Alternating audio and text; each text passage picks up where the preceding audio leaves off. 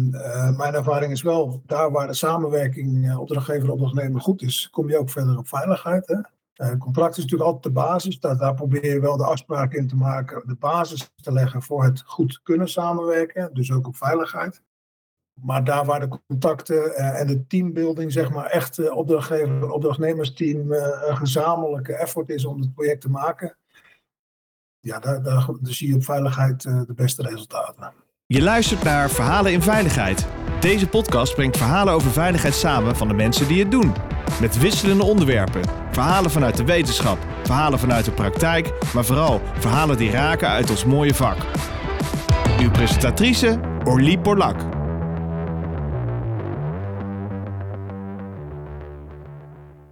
Welkom luisteraars, het is weer uh, tijd voor een uh, mooie podcast. Ik zit natuurlijk niet alleen in de studio. Ik heb uh, Danny Meijs uitgenodigd. Uh, Danny werkt als programmamanager techniek en veiligheid bij Rijkswaterstaat. Hij heeft in het verleden een heftig arbeidsongeval meegemaakt. En bij dit uh, ongeval is hij in aanraking gekomen met de arbeidsinspectie. Tijdens gesprekken met de arbeidsinspectie werd het hem heel duidelijk hoe ver eigenlijk zijn verantwoordelijkheid gaat als opdrachtgever. En ik dacht, dat lijkt me een, een heel interessant punt voor een gesprek. En vandaag gaan we dus ook praten over die verantwoordelijkheid, die vertaald is in uh, wat ze noemen de vergewisplicht. En vandaag gaan we het erover hebben, wat houdt dat in? Hoe moet je hier invulling aan geven? Hoe kun je het organiseren? Wat zijn de ervaringen? Dus ik ben heel benieuwd naar de ervaring uiteraard die Danny hierin heeft gehad. Wat zijn eventuele knelpunten en zijn er ook kansen die je kunt benutten? Danny, super gaaf dat je vandaag uh, in de studio hier aanwezig wilt zijn. En dank je wel voor uh, ja, eigenlijk ook uh, ja, delen van je ervaringen en uh, inzichten. Welkom. Ja, dankjewel Orly. Het is goed om hier te zijn vandaag. Dus bedankt voor de kans. Ik ben heel erg benieuwd. Voor de luisteraar die echt nog nooit van deze ja, echt wettelijke verplichting heeft gehoord. Wat houdt die vergewisplicht nou in? Ja, in mijn optiek kan ik daar heel kort over zijn. Dat is gewoon het vaststellen dat er veilig gewerkt kan worden dus uh, het wordt vaak uh, ingewikkeld geïnterpreteerd hè, van uh, wat moet je nou precies doen. Het hoe is best lastig, daar komen we zo nog wel op. Maar als het gaat om, ja, wat is het? vaststellen dat er veilig gewerkt kan worden. dat doen wij als Rijkswaterstaat over alle fases van het project heen, samen met de aannemer uiteindelijk. En je hebt natuurlijk een arbeidsongeval meegemaakt in het verleden. En dan ja, gaan allemaal mensen vragen stellen. Ook over die, over die vaststelling en die borging van die risico's. Kan je daar uh, eerst iets over vertellen van, joh, welke vragen komen dan op je af? Uh, en, en wat heeft je verbaasd? En, en wat zeg je van jezelf, ja, maar dit, dit is gewoon, dit doen we altijd al van nature. Ja, daar kan ik wel wat over vertellen. Kijk, de vragen die je op je afkrijgt, zijn vooral dan uh, in mijn geval voor de opdrachtgeversrol geweest. Hè? Dus wij hebben natuurlijk uiteindelijk een contract aanbesteed. Een aannemer heeft dat aangenomen en die is dat werk gaan uitvoeren. Dus wij hebben in de contract allerlei randvoorwaarden uh, gestopt, hè, waarbinnen dat, uh, die aannemer dat werk moet maken op een veilige manier. Dus dat is ook waar je dan de vraag over krijgt. Hè, van heb je uh, vergewist op het feit dat die eisen die je stelt, of die randvoorwaarden die je in het contract opneemt, of je daarbinnen ook veilig kunt werken. Hè. Dus daar gingen veel vragen over. Eentje die me heel erg bij is gebleven, waar ik eigenlijk toen geen antwoord op kon geven, was: waarom hebben jullie dat nieuwe object nou op zo'n klein ruimtebestek uh, gezegd, daar moet je het bouwen. Tussen twee oude stukken objecten in, met heel weinig werkruimte. Dat geeft natuurlijk extra risico's. Hè? Dus hebben jullie uh, je ervan vergewist dat je daar ook veilig kunt bouwen? Nou, dat, dat was allemaal voor mijn tijd, jaren ervoor besloten dat daar de nieuwe sluis moest gebouwd worden. Dus ja, maar dat zijn dan wel van de dingen waarnaar gevraagd wordt. Dan heb je wel gekeken of je op die plek veilig kunt bouwen. Maar ik hoor jou eigenlijk ook zeggen dat er verschillende rollen betrokken zijn bij die vergewissing. Want ik was eigenlijk in de veronderstelling dat die volledig lag bij een, technisch manager. Maar ik hoor jou nu eigenlijk aan eerste instantie al iets noemen over contract en randvoorwaarden. Ja, dat klopt. Dus het gaat, uh, zeker niet alleen met de technisch manager. Hè. Je moet het veiligheid sowieso met elkaar doen. Alleen de, de coördinerende rol uh, van, van het ontwerp uh, voor het opdrachtgeversdeel wordt bij de technisch manager gelegd. Dus dat is natuurlijk wel goed. Hè? Dan heb je één aanspreekpunt uh, voor, voor die coördinatie. Maar je moet, het is zeker een team effort. Dat geldt voor alles met veiligheid. Je stelt uiteindelijk contracteisen. De contractmanager bijvoorbeeld, die moet zorgen dat die eisen worden nageleefd. En die moet ook vaststellen dat de eisen worden aangetoond. Maar ja, dan zie je al de samenwerking technisch manager met contractmanager. En zo groeit dat naar het hele team toe. Hè. Uh, ik heb in mijn technisch team ook allerlei adviseurs zitten. Dat, is, geldt ook voor die contractmanager, dat geldt voor de omgevingsmanager, projectmanager, manager projectbeheersing zelfs. Dus uh, ja, je kunt het niet zomaar zeggen dat is voor de technisch manager. Dat, uh, dan gaat het mak. Dat klopt niet. En nu wordt die vergewisplicht heel serieus door Rijkswaterstaat ingevuld. Kun je daar iets over vertellen over hoe wordt die op dit moment ingevuld? Welke aspecten worden allemaal meegenomen? Nou het is natuurlijk belangrijk om te kijken naar, naar de, de risico's. Hè. Wij, willen iets bouwen, we willen iets onderhouden of we willen iets renoveren. Nou, dan zul je in elk geval, af, afhankelijk van wat, je, wat het werk is, uh, moeten kijken naar wat zijn de risico's. En wij zijn natuurlijk al heel lang uh, bezig in de voorbereiding, dus dat gaat ook over alle fases heen. Hè. In de verkenning gaan we al kijken, hebben we hier een probleem, willen we daar iets?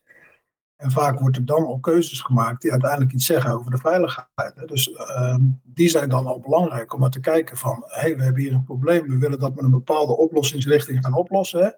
Bijvoorbeeld uh, een object vervangen of een object renoveren of noem maar wat. Het kan een brug zijn, kan een sluis zijn, kan een snelweg zijn, kan alles zijn. Nou, afhankelijk, en zo ga je steeds verder afdalen naar wat zijn de risico's van, van de oplossing die je wil realiseren. Uiteindelijk stap je over naar een planfase planfase ga je dat nog verder uitwerken. Ga je kijken wat hebben hier allemaal voor nodig om dit uh, straks op de markt te kunnen zetten. Dan komt er een besluit op. Dan ga je weer een stapje verder. Dan ga je de contractvoorbereiding starten. Daarna ga je een aanbesteding doen. Daarna krijg je een gunning. Dan krijg je het ontwerpfase van de opdrachtnemer. En dan krijg je de uiteindelijke uitvoering. En dan nog een keer oplevering en instandhoudingsperiode. En over al die fases heen zit eigenlijk die vergewisplicht. En hoe verder naar achter, hoe concreter die wordt. Hè, dus vooral aan de voorkant. En dat is waar ik bij dat uh, dodelijke ongeval veel vragen over krijg. Van, hoe zijn in dat voortraject nou bepaalde keuzes gemaakt die wel wat zeggen over die veiligheid? En daar hebben we eigenlijk veel van geleerd. Hè? Want dat soort keuzes deden we heel impliciet. En die willen we uh, nu gewoon echt expliciet maken. Hè? Dus goede afwegingen van, oké, als we nu zeggen het nieuwe object moet hier komen, zullen we ook moeten kijken of het daar veilig te maken is. Dus je gaat veel meer op voorhand naar die risico's kijken. Betekent dit ook dat er meerdere mensen betrokken zijn bij die risicoanalyse? Ja, zeker. Het is uh, iedereen die.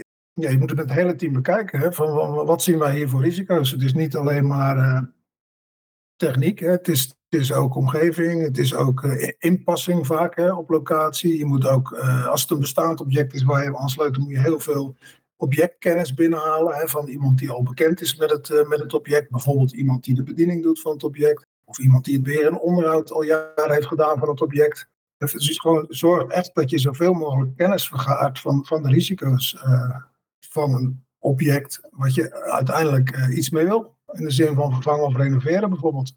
En in hoeverre is eigenlijk je omgeving ook een speler in dit verhaal? Want ik kan me voorstellen dat nou, bijvoorbeeld, uh, stel dat je een tunnel wil renoveren en je zou die eigenlijk het liefste willen afsluiten, omdat dat het veiligste is voor de mensen die hem aan het renoveren zijn.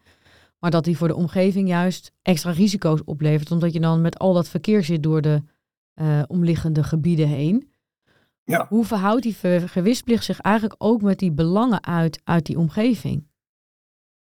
Ja, kijk, veiligheid is uh, vaak ook een balans zoeken tussen beschikbaarheid en veiligheid. Hè? Afsluiten is vaak voor het werk te maken veiliger. Maar als dat leidt tot bijvoorbeeld in jouw voorbeeld onveiligheid op omleidingsroutes, dan zou je op zoek moeten gaan naar wat is een juiste balans. Hè? Dus stel ik ga dan uh, half afsluiten of in de nachtelijke uren afsluiten, dan zul je echt op zoek moeten gaan naar wat is de meest veilige balans daartussen. En dat moet je dan zeker ook met de omgevingspartijen samen doen, hè, want je wil ook toe naar iets uh, wat gedragen wordt door degene die het liefst al die beschikbaarheid in stand houdt. En je wil aan onze kant uiteindelijk uh, de opdrachtgeversrol goed kunnen vervullen. En wat eigenlijk maakt dat ook alle omgevingseisen, stakeholder-eisen, wegbeheerders-eisen, dan moet je je als opdrachtgevend team naar de markt wel eigenaar voor voelen. Hè? Het is dus niet zo dat als wij, stel we hebben een ongeval, waarbij je de vraag zou krijgen, waarom heb je de weg niet volledig afgesloten? Dan zul je nooit als opdrachtgever team kunnen zeggen, ja, dat wilde de wegbeheerder of dat wilde de omgeving. Nee, dan moet je zelf als opdrachtgever team kunnen uitleggen waarom je hebt vastgesteld dat dat nog steeds veilig uitvoerbaar werk was, eh, inclusief eh, beschikbaarheid in stand houden. dus het is altijd zoeken naar de balans. Wat, wat, wat kan ik nog veilig maken? Inclusief wat in uh, beschikbaarheid in stand houden. En dan moet je dus gaan denken, de risico's die dan blijven bestaan, is passerend verkeer terwijl je aan het werk bent, is dat beheersbaar? Zijn daar maatregelen op te bedenken, waardoor je dat toch op een veilige manier kunt doen? En dat is dan het vergewisse deel van vaststellen dat het veilig kan. Ja, en, en ik hoor je ook beargumenteren zeggen. Dus niet alleen gaat het over besluitvorming, om risico's te beheersen, maar ook uh, die verantwoording en die argumentatie daarachter heel transparant maken. Dus waarom kwamen we tot deze besluiten? Juist, juist. Dat klopt. Het zit ook, uh, de zogenaamde BTO-keuzes zijn dat. Uh, en je wil dus eigenlijk vergewissen dat de BTO-keuzes, voor de luisteraars die het niet weten, BTO is bouwkundig, technisch en organisatorisch. Dat zijn, zijn randvoorwaarden die wij in een contract of in een projectscope opnemen, waarbinnen we uiteindelijk het werk veilig moeten uitvoeren. En daar moet je op vergewissen dat dat daadwerkelijk ook kan. En dat doe je van verkenning, planfase, contractvoorbereiding, aanbesteding, eh, ontwerpfase opdrachtnemer en uitvoering. En verder, over alle fasen moet je opnieuw eh, vergewissen dat het kan, omdat het steeds concreter wordt over die fases heen, wat het risico precies is. En dit is iets wat je in de organisatie eh, regelt, maar wat betekent dat nou voor bepaalde rollen, hè? bijvoorbeeld misschien voor je eigen rol? Hoe, hoe geef je daar specifiek dan invulling aan? Nou ja, dat, dat, dat is natuurlijk wel afhankelijk van uh, welke fase je zit. Het is afhankelijk van uh, wat voor werk je hebt. Maar als we het even op proces houden, is het, ja, je wil eigenlijk een soort go-no-go hebben op het doorgaan naar de volgende fase. Dus lees op de besluitvorming, los van in welke fase je zit. Op het moment dat je hebt vergewist dat je met deze scope of met deze eisen naar de volgende fase kan dus hoe richt je dat dan in? Dat zit toch vooral op die risicobeheersing en die BTO-keuzes. Vind ik dat ik voldoende maatregelen kan treffen om dit, de risico's op een veilige manier te beheersen? Vind ik dat ik de BTO-keuzes die ik wil meegeven aan de volgende fase, eh, dat dat uh, randvoorwaarden zijn die veilig maakbaar zijn? En wat is dan de mooiste groei die jullie, denk je, als, als branche misschien wel nu te pakken hebben gehad? Wat zeg je nou, dit heeft ons echt enorm vooruit geholpen als ik daar nu op terugkijk. Uh, dit zijn echt de juiste stappen die we aan het zetten zijn. Nou, het belangrijkste is wel het, het afstappen van het uh, gedachtegoed uh, markt en zij. Dat was tien jaar geleden, het, nou vijftien jaar geleden eigenlijk al, was dat het motto. Hè? Toen deden we, stapten we eigenlijk over van als Rijkswaterstaat zelf alles ontwerpen en tot op boutje moertje niveau aanbesteden stapten we over van daar stoppen we mee. De markt kan wat beter. En ja, wat je gewoon ziet is dat er is nog steeds wel een spanning ook op dit moment. Hè, dat je de ontwerpverantwoording bij de opdrachtnemer in het contract stopt. Maar dat je voor VNG-aspecten het VNG-ontwerp dus als opdrachtgever verantwoordelijk blijft tot schop in de grond.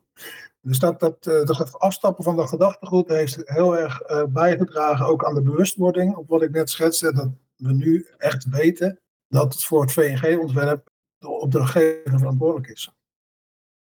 En ook als we dat, stokje vroegtijdig van het ontwerp overdragen naar een marktpartij, dan moeten we dus betrokkenheid hebben. Wederom vergewissen tijdens het werk van de aannemer, tijdens zijn ontwerpwerk om te beginnen. Uh, ja, dat wat die voor ons ontwerp nog steeds veilig uh, te maken is. Daar zijn wij voor verantwoordelijk. Dat kun je wel uitbesteden, maar volgens de wet blijft dat wel van ons. Ze doen het werk dan voor ons, namens ons op VNG. En daar moeten we dan dus ook bij zijn en vaststellen. En ook gewoon een go-no-go op verlenen. Als we het er niet mee eens zijn, dan wordt het gewoon niet gemaakt. Zo simpel is het. En daar zie je dat we de groei naar, naartoe aan het maken zijn. Daar worden we steeds wel wat beter eh, in. Je ziet nog wel verschillen tussen verschillende entiteiten van Rijkswaterstaat. We zijn een hele grote organisatie. In die zin toch ook altijd wel, uh, soms oneerbiedig gezegd, een meerkoppig monster. dus uh, het, is wel heel hardnekkig om van dat markt- en zij gedachtegoed, wat toch wel heel diep geworteld zit uh, binnen Rijkswaterstaat, om dat helemaal uh, achter ons te laten. Dat lukt nog niet uh, op alle plekken. Want het lijkt me ook best wel lastig om, om dit te organiseren. Dus op het moment dat je zelf het werk niet uitvoert, ben je eigenlijk ook aan het beïnvloeden. Hè? Je bent aan het beïnvloeden de partij die het wel gaat uitvoeren. Want ze, noemen het wel mooi in, in een compliance term en een, met rechtelijke taal van vergewissen. Maar eigenlijk is het ook hoe zorg ik dat de mensen uiteindelijk buiten veilig werken. En wat zijn daarvoor dingen die je zegt, nou als opdrachtgever proberen wij te zorgen dat mensen met de juiste mindset ook naar risico's kijken. Hè? Welke, tooling heb je van? Doe je dat in een contract? Doe je dat in persoonlijke gesprekken? Hoe ga je je, je marktpartijen meekrijgen? Ja, dat is natuurlijk ook de marktpartijen goed uitleggen. Dat de bewustwording die wij dan nu uh, ja, sinds een jaar of vijf al echt aan het ontwikkelen zijn. Hè? Ook uh, voor mij is dat dan nu zo'n vijf, zes jaar geleden dat ik werd geconfronteerd met die vragen van de arbeidsinspectie. En toen had ik dus ook de verwondering van, hé, hey, dus hier zijn wij verantwoordelijk voor. Hè? Terwijl we het werk wat daarbij hoort uitbesteden aan de markt. Hè? Terwijl dat gewoon in de wet staat dat dat voor ons is. En ja, dus uh, die bewustwording die bij ons zit, moet eigenlijk ook bij de markt zijn. Van, ja, we hebben wel van Rijkswaterstaat een opdracht gekregen waarbij wij dat ontwerp moeten maken.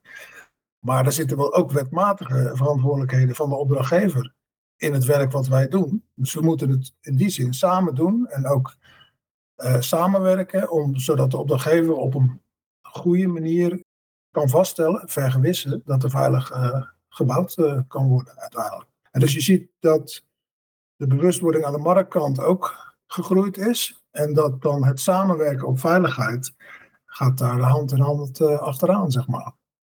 En uh, mijn ervaring is wel, daar waar de samenwerking uh, opdrachtgever-opdrachtnemer goed is, kom je ook verder op veiligheid. Hè? Contract is natuurlijk altijd de basis. Daar, daar, probeer je wel de afspraken in te maken, de basis te leggen voor het goed kunnen samenwerken, dus ook op veiligheid.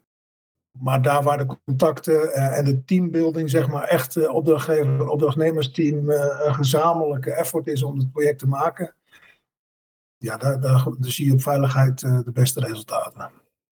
Ja. Ja, mooi, want uiteindelijk wil je niet dat zij vinden dat jij een pottenkijker bent en een politieagent. Maar ze moeten je wel toelaten in, in je rol. Want daar zie ja. ik wel, denk ik, soms wel misschien mensen die nog moeten wennen aan deze nieuwe opzet wat weerstand. Dan denk ik, zo, dan heb je die opdrachtgever weer, die komt kijken of wij het allemaal wel uh, veilig doen. En wij, maar ja. wij zouden het toch doen? Ja, Nee, en daarom helpt het ook hè, om, om uh, verhalen zoals we nu hier aan het maken zijn, om die ook gewoon aan die marktpartijen te laten zien. Hè. Ik heb, uh, zoals je weet, ook met jou een filmpje gemaakt, je noemde het al eventjes, ook over dat dodelijk ongeval toen.